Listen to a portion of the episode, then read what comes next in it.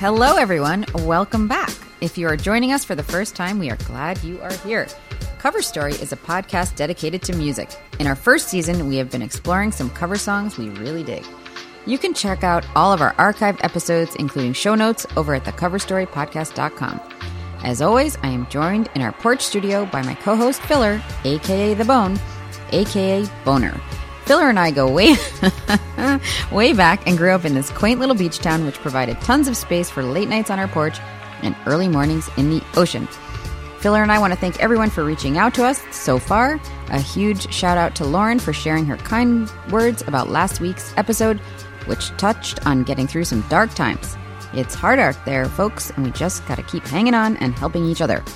Anyway, in tonight's episode, let me set the stage.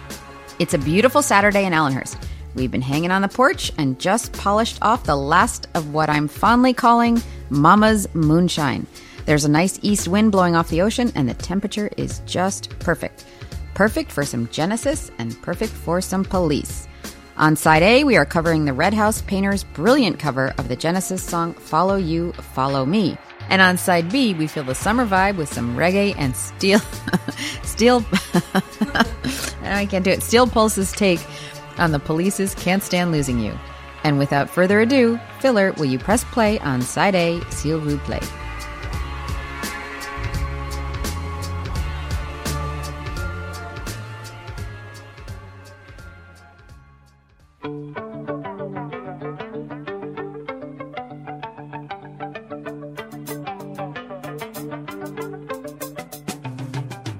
By the start of 1978, the classic lineup of Genesis had lost two members. Peter Gabriel left in 1975 after The Lamb Dies Down on Broadway. Steve Hackett quit after 1977's Wind and Wuthering. But they could take some comfort in the knowledge that the band now had a wider fan base, and that was largely due to one song, the pop savvy Follow You, Follow Me, with its simple betrothal of love and sing song chorus. There had been songs with a more accessible flavor on previous Genesis albums, such as Ripples from 1976, A Trick of the Tail, and Your Own Special Way from Wind and Wuthering. But the follow up, and then there were three, and specifically the one that became its first single, Phil Collins, Tony Banks, and Mike Rutherford set out with the express intention to write something that would attract a broader range of fans.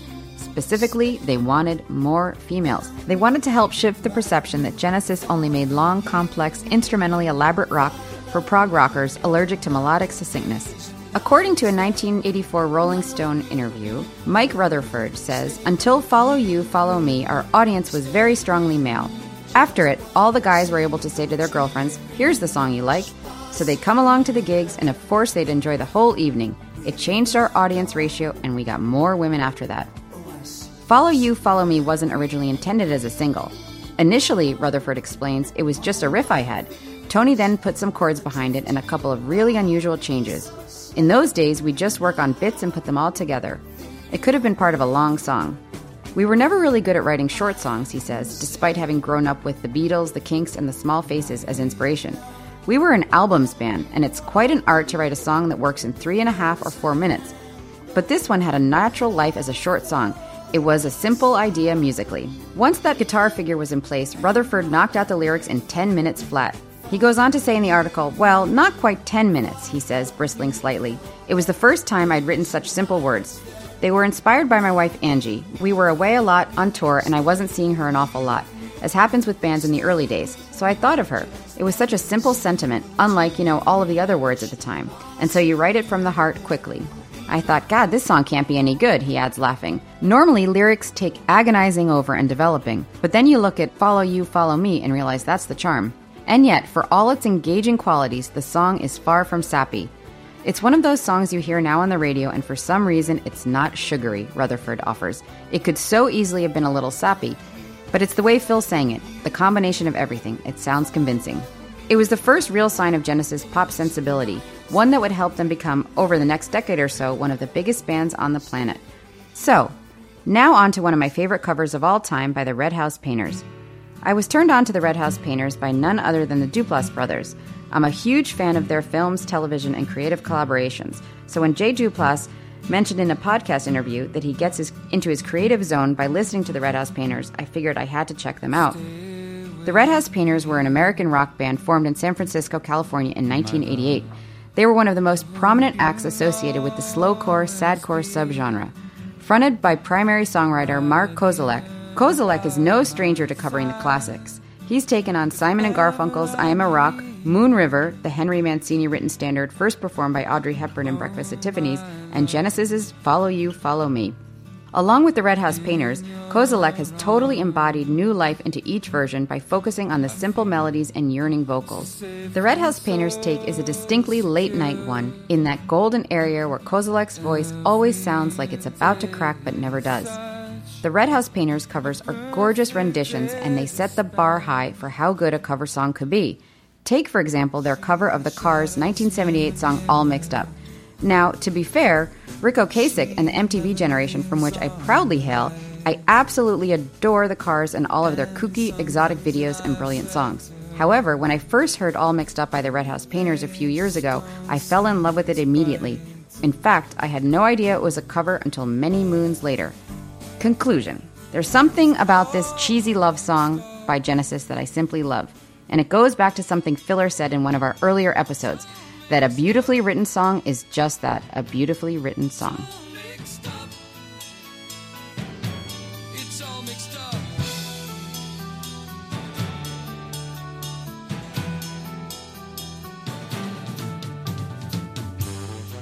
She said to leave it to me. All right. So there there are so many different eras of uh, Genesis, and they start off as this prog rock band in the '70s, and they're nerdy, no doubt, straight Yeah. through their whole careers. But they're they're so influential, and they have such a pop sensibility, and they have two, um, they have two people in their band that are brilliant songwriters. They have Peter Gabriel, and they have Phil Collins Yeah. and you know Peter Gabriel he he leaves late 70s early 80s whatever it may be. Um, the band takes a total left turn and then you know charts every time they make a single. It's it's very interesting and and it's it's always like this heady synthesized music. But anyway i'm wondering you know there's four of us sitting right here. There's uh there's me bone. Bone. there's jd JD. there's Amanda, and there's Jenny. And I'm wondering what all of our first experiences are with Genesis. Genesis. Yeah, so Amanda, what's the, like going back? What's the first thing that hits you listening to Genesis It's that as a young person? It's that video that we watched last week to prime pr- prime up for this. The the um, it's always uh, just a shame. That's all. and we were trying to figure out like that video was so wacky because they're all dressed like Oliver Twist and they're like, you know, who knows where. And you said something so funny last week that, that this is what you pictured. London in England to be like watching these videos, and then Right. of course the wall, Like a creepy Pink Floyd, place. Pink Floyd, like such a dark, like sadistic. like it was so creepy to me as a kid. Well, yeah. but then that Pink Floyd video, "The Wall," where another brick in the wall, where there's there's students and they're like basically like marching in solidarity, and the teachers Right. and everything like that. Um, but so yeah, Genesis, I would say that, and then of course Sussudio, just um, a, a, a brilliant song. It's so funny you bring that up though, because I remember being a, a little kid. I was being sarcastic about Sussudio, by the way. I don't no, want no, anyone. no. It's funny that you bring up like being like, like, a, like we're almost saying we're like a, a little bit like not knowing where to place these things, and it's so like these British things Yeah. when we're little little kids, and it's uh, the stuff that's being played on the radio in the car. I remember listening to like another one bites the dust. Yeah. like as a little kid, uh, not understanding like what that lyric meant. That was the hook. Like I don't understand what that means.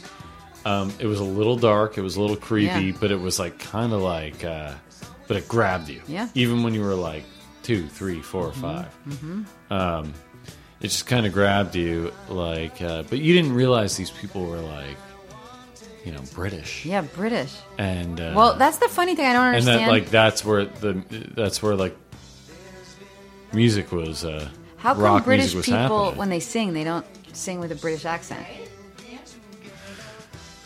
Well, that, that is an interesting question. There's a lot of Americans. There's a lot of Americans that there's a lot of Americans that are influenced. Uh, a lot of American vocalists that are influenced by British music that sing with a British accent but don't talk with one, and vice versa. Um, Oh. You know, I, I, I think it's just influence. Yeah. I, I don't know. Yeah. Uh, but well, no, I do know. Um, because you know, so many British rock musicians are so influenced by like by we're so influenced by American rock music and or just American music, Mm-hmm. music coming from Uh, I think it's interesting that uh, Peter Gabriel, you know, so I, I didn't know this about Peter Gabriel, but in the beginning, you know, the Genesis started in like 68 or something like that with a group of dudes, one of whom was Peter Gabriel. And he was really like a David Bowie esque kind of guy, wearing costumes and really out Mm-hmm. No there. doubt. And Phil Collins was on drums. Um, so I think it's a real credit. I mean, you know, I'm not going Right. to. I mean, I do. I Phil, do, Coll- I do Collins like. was not supposed to be the singer. He wasn't supposed to be the singer. Peter But he has a Gabriel leaves, um, and Phil Collins steps into that role. Then it's just the three of them. And I mentioned in the reading that Mike Rutherford is the dude that went on to be in Mike and the Mechanics, which I forget that like they had a couple of songs that came out. Yeah, Mike and the Mechanics. Um, but but so so this album in 1978, and then there were three. That's when he steps in to uh, Phil Collins steps in, and they come out with this "Follow You, Follow Me," which is like their breakout. And then they had so many other hits, um, some weird songs in the 80s, like late 80s, early 90s, like that "We We Can't Dance," um, and then also like the "Land of Confusion." Do you remember that? And but at the same time, Peter Gabriel had that video. Um, he had all that like sledgehammer and um, the um, what was the one with Reagan in the bed? Or that was Land of Confusion. Okay, yeah. Peter Um, Gabriel is doing brilliant shit like for the, for that handful of Mm-hmm. years. And it's like it's crazy that he like hit so his first um, single, number one single was "In Your Eyes," Mm-hmm. and Genesis is you know "Follow You, Follow Me," which is kind of funny. They're both pretty Right. like uh, Well, they both. So Phil Collins and Peter Gabriel both had the ability to write uh, a, a brilliant pop song. Mm-hmm. Um, Phil Collins, I, I think, uh, could do it. Could do that more like on the dime. Peter Gabriel, I think, was the more experimental of, of Yeah. the two, no doubt. Peter Gabriel could go to to a, like a little bit of a more dark Yeah. place much more easily. Um, but, but yeah. I was texting Filler about that Phil Collins song, or is it Phil Collins or is it Genesis Against All Odds? It's like, how can I, that song is like so sad. My goodness. Yeah, it's a movie. Yeah. Yeah, probably. it's- There you go. Jeff Bridges, Rachel Ward, our IMDb we have here. I Um, don't even know. But that song is like so sad. Um, but it's it's a good one. It's a good like love ballad. Oh yeah, you're right. And it, that was the song "Against All Odds." you stand there. Genesis. Yeah. So I got into Genesis like uh, um, more consciously later, and I really liked their prog, or I really got into like their their more prog rock early stuff from the seventies, and it was definitely like you, you would have never seen them. Uh, become something in the 80s that that would have been like charting and popular and but they always were they always Yeah, they- appealed to people they even appealed to people in the 70s doing like their more nerdy prog rock shit Yeah. i mean it, they just had it like they have like a different brand of uh, or a different they're bred to to make music that's accessible but like in this very uh, odd way Mm-hmm. um, i don't understand their appeal they have like this lasting power Yeah. Yeah. I don't know. They're just easy. They're like a, you know, like a breakfast cereal. You know, they're easy sometimes and they're hard other times. Like they're like they're almost like dorky. I hated that we can't I can't dance. You know that song that's like the worst song. If like you know if you had to be like trapped in hell and like only had one song on on repeat, it would be that or like uh, that. You know, yeah, I hate. And then they had the video where they're doing the thing. But the other one is "Losing My Religion" by um, You know, there's something weird happening in the '80s though, where like all, like old guys that are like receding. Yeah. Yeah. Like you can just put their faces front and center Yeah, in the video. and- you're and, right. Like, but like I, it was, I think it was. I mean, you know, it was early. It was early in like video land, and so I, I'm not sure. Like It wasn't that People- early though. It was like the ninety, like ninety one when. in the grand Very, scheme, Like, like you know, just a totally like dad outfit. Yeah, you're right. He was. You're right. hairline. He was. dude, there is this aspect of the '80s where like there's this like weird like old guy thing happening. Yeah, you're right. Like on the on video with Yeah. the videos, but Yeah. like it didn't. It, it still appealed to everybody. I think the medium was was still so relatively new. Yeah, you're right. that it was just like okay, we can kind of put anything on. it. Yeah, like really good, right? Yeah. I love it. And I had no idea um, that "All Mixed Up," which is such a good song by the Red House Painters, is a Cars song. That's a Cars. I love Oh, the Cars. yeah. And I love the Cars. I'm a big Cars. The fan. Cars are I love awesome. Cars all day. All You day know long. those videos.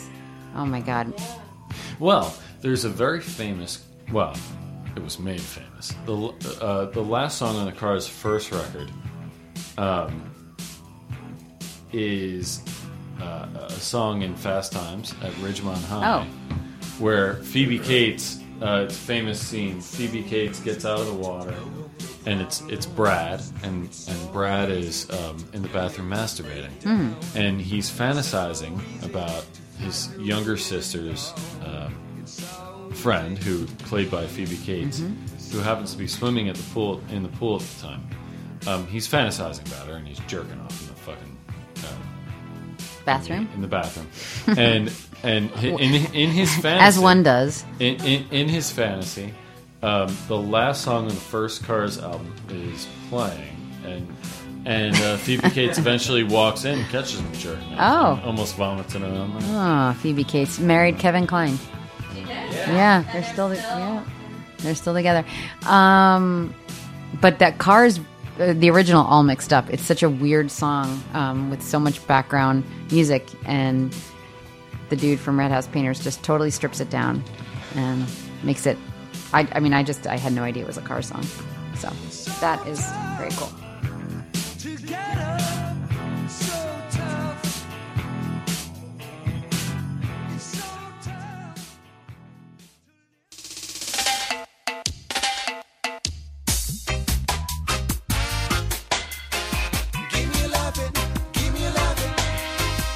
Summer music. I think it's time for us to talk a little bit about summer music. I have a lot of random summer memories from being a little kid. Summertime was like heaven for me. I grew up a block from the beach. I could walk there with no shoes on at 9 o'clock in the morning, and nobody would check on me until I came home for dinner at 7 o'clock at night. It was a small town, and it was a safe town, and it was a little paradise 50 miles south of New York City, and you would have never known it. I have this vivid memory of being eight or nine years old and walking down to the beach first thing in the morning with my sister's big yellow waterproof sports Walkman and a copy of the police's Ghost in the Machine on tape. I remember my young ears vividly drawing my attention to how clean and refined the music was production wise. The detail and clarity, the precision of the drums, the sheen of the guitar lathered in delay, the space in Sting's bass playing, and the refinement in his voice. It was a super sunny and very quiet day on that July morning, and as I rounded the building perimeter that housed the beach club pool and lockers, I looked towards the boardwalk and the ocean's horizon. I think I remember this very vividly just based on a good feeling in that moment, a feeling of being immersed in music and surrounded by a magical environment. Just a sensory experience of calm and joy, coupled with the sensitivity and openness of a nine year old. Vividness and precision in the music and in the memory and in the environment around me. The Police were the first band to truly combine reggae and rock on a global stage. When Sting brought Roxanne to the band, the band's first hit, he played it on guitar as a bossa nova, with his penchant for fancy chords and melodies. Andy Summers, the guitarist, was like, Hey Sting, we're in the punk scene. We're gonna get killed playing this fancy bossa nova shit. Let's play around with this a bit and take from some reggae and some rock and some punk and all these places and see what we can come up with. And what they did come up with was a rhythm and a formula that was replicable across their entire career as a band. This affinity for sophistication, refinement, and precision in performance, production, composition, and overall musicality is something that was always a part of reggae music long before it found its way into the mainstream. Through the late 60s and 70s, music from Jamaica made its way into England. At first, appealing to the West Indian immigrant community's first generation children, and then the white English counterculture movement, who related to reggae's themes of protest, the thing that would ultimately connect reggae with punk, bringing the more refined elements of reggae and its use of space into punk with bands like The Clash and The Police. From artists like Bob Marley, the first reggae megastar, to the more underground Aswad for those that felt Marley was too watered down, to the more militant British born Steel Pulse who had their first hit with Ku Klux Klan, a song that warned of a looming white supremacy movement in England, to The Clash, one of the first punk bands to effectively take elements of reggae and channel them into their own music, and ultimately The Police, who fully fused reggae and rock unapologetically, the evolution of reggae dub and ska in England, and how its roots in protest and counterculture have weaved its way through both the white English and the West Indian English communities, is one of the most interesting stories of artistic and social cultural development in history. Years later, I find myself at the age of 16 driving around with my friend Bob, a lifelong musical collaborator, drummer, and overall tastemaker. When Bob was playing something in his car, even if you didn't get it at first, you listened and you asked questions. He was always playing something very different, and genre really didn't matter. On that particular day, he was playing reggae, and it sounded particularly newer than what you would normally hear when people were playing reggae, which was usually Bob Marley. It was clean and tight, and it had a lot of moving parts, and it sounded like there were synthesizers and other somewhat less rootsy reggae organic sounds. It sounded modern and different. I asked Bob who it was, and he said, Steel Pulse. I made a mental note. Years later, I would hear a cover of one of the Police's mega hits, Can't Stand Losing You, done by Steel Pulse. The irony was interesting. A legendary British reggae band covering a song by a group of white Brits who arguably appropriated their music style for their own benefit. But hey, a good song is a good song, and Steel Pulse's rendition is ridiculously good. I highly recommend it. For years, reggae in Britain was something for the counterculture. It wasn't something you'd ever hear on the radio. It was considered by the media to be simple music for simple people, as compared to rock and roll. And only when it was made to be smarter by blending it with rock by artists like Eric Clapton doing his rendition of Bob Marley's I Shot the Sheriff would the media take it seriously. Ironically, what we would later come to understand is the intense level of sophistication in reggae music and the influence that it actually lended to teaching rock music about taste, sound, and sophistication, not the other way around. And taking it a step further, what Jamaican culture and reggae music would teach the world about civilization, enlightenment, and progress, not the other way around.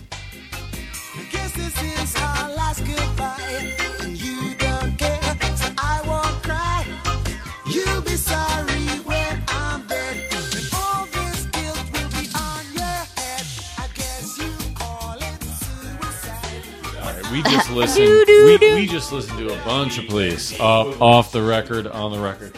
Good, We just listened to a bunch. a good shit. And Um, I, I want to. We we bantered already. We forgot to We're gonna press banter record. now, though. but filler, I got to tell you, this Okay. was summer. Let's see, nineteen summer of nineteen ninety seven, Mm. and lots of time was spent at two eighteen at Pete's house in the right. back, drinking whatever. And you and Pete, uh, Pete played Outlandos d'Amour like All the time. nonstop, Right. nonstop. So I remember, and I was Summer music. I was not into the police that much, but I bought the CD and I went down to Vanderbilt for my senior year, Mm-hmm. and I literally like played th- that album like nonstop. to death, There's yeah. some funny songs on there, like Peanuts. That Yeah. song, Peanuts, like it's just like so random. I mean, this But- is like this is a uh, their first Their fir- their first full length. Yeah. and so like they're like. Hold on, uh, I just, I just, sorry to, to but No, 1978 that came out, and that's the same year that the Genesis. Like, just think about how different these two bands sound. They're Right. both from England. They're both considered it's prog kind of crazy. It's it's crazy. So the late seventies. How different a like sound the- are they? Like you, you hear what bands are happening that are very new, and then you think about the other stuff that was coming out at that time with bands that had been established for a while. And like, oh man, the Talking Heads were just starting Mm-hmm. to happen. The Police were just starting to happen. Uh, David Bowie had already been happening Mm-hmm. and influencing all of like what a modern sound should Mm-hmm. be Um, some other bands were kind of like dying off. Like the Zeppelin thing wasn't really Yeah. happening anymore. Yeah. taking a breather. The Rolling Stones were taking a little breather. Um, Yeah, and Recovering. and these newer albums sounded very modern. Mm-hmm. Um, and so it's it's interesting, but like yeah, even the first like even the first Police album sounded very very modern, and then their following albums sounded more progressively modern with each Mm-hmm. one. And it's so interesting that you brought the, the reggae, you know, the, the reggae connection to so, that. So that's that's what I think is a big influence, uh, at least with uh, respect to the police, directly Mm-hmm, with respect to the police, is that the reggae sound was so uh, um, a big thing w- with reggae and Jamaican music. I mean, these guys were so concerned with great recording, great production, great performance, great arrangement, um, really strong attention to that nuance. And I think that really informed when it found its way to these suburban white kids in England that were psyched to play music. I think it really that that's that's the big influence. It's like no no no, this is how you do it. yeah. Like this is how you this is how you uh, make you, you can't just play well. Yeah. You got to record it well. Yeah. You got to really pay attention to the nuance. You really got to be a pro. And I think that was that was uh, really what informed them. Yeah, it's interesting. You know, when you when you suggested that you were going to do this, um, and I found that NPR article, I sent it to, to you both about you know all the bands that were you know English bands influenced by reggae. Of course, the Clash and, and Eric Clapton was one of them, and I was laughing thinking about when we were like talking about his cover of "I Shot the Sheriff," you know, and but like you go back and you listen, and there's so much random reggae in like this this British. It's just a strange um, pairing in my in Yes, my opinion. it is. I, I don't. It doesn't seem like a likely Yeah. And it's like uh, it's it's like the DNA of reggae music, of music from Jamaicans and like West Indian people Mm-hmm. in um, in English music has like it's found its way into everything since Yeah. the late seventies. It goes back. And how did you get into Steel Pulse? Because that is a good band. I did not know much about them at all. Um, You know, I've never been like a huge reggae guy, but like it's like Steel Pulse and and a few other bands like like Aswad have like come in and out of my life over the years, um, just like kind of by accident. Mm-hmm. Like people that I've played music with over the years, whose taste I respect, that happen to be into these guys. And it's like, oh yeah, oh yeah, like Mm-hmm. Yeah. oh yeah, they're amazing. Like oh yeah, I remember. I was kind of into them for for uh, at a certain point, and then I get back into it, and I I lose. Uh, we got to get touch Bob with yeah. Bob in the studio. Let's get Bob in here. yeah, it's the second time you brought us Bob a Vaccarelli, story about Bob. no doubt. No, That's he's one of my best- One of my best Wait, dudes. Vaccarelli's Bob? Yeah, Is Bob he a Vaccarelli. brother? Oh, Adam. Well, Adam and Bob are the guys that I grew up playing music Yeah, with. Uh, okay. Uh, always influences on me. Uh, Right. Probably the reason that I went from having a hobby as a and he's the one 12 year who's, old to having a, a lifelong uh, pursuit. and he's Uh, the one who's who drove the post the mail truck. Yeah, it's it, it what, yeah, yeah, yeah. yeah. Oh yeah. Bob's the real deal. There But Bob always Bob always was a, a tastemaker. Mm-hmm. A musician, uh, a good musician has taste Mm-hmm. first and foremost, and then they learn to play, and then they learn to. But taste is where it starts. Mm-hmm. Taste is where everything starts.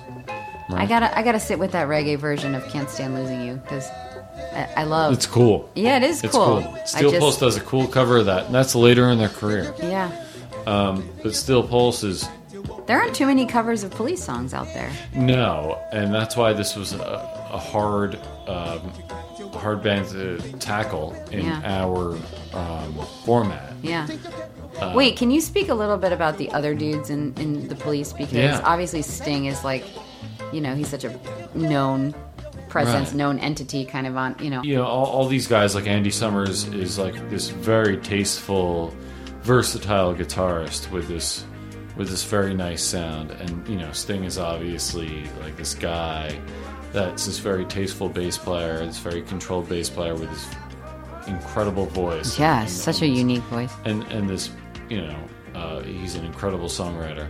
Does he write most of Um, their songs?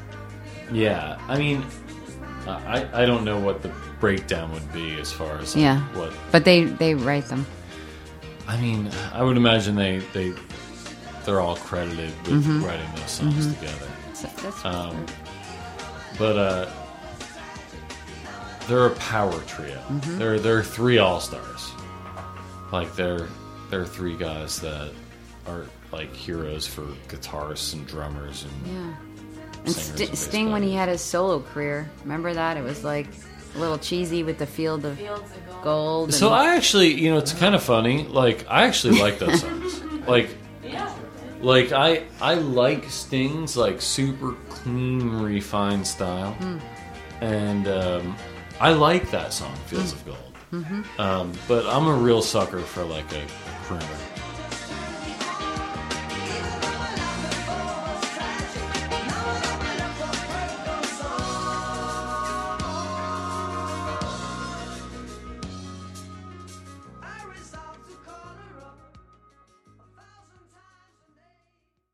Right, shake it off.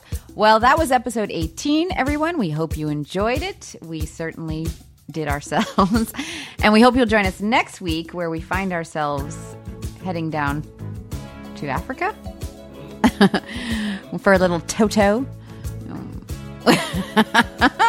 Toto. We hope you'll join us. Until next week, look out, streets. Here we come.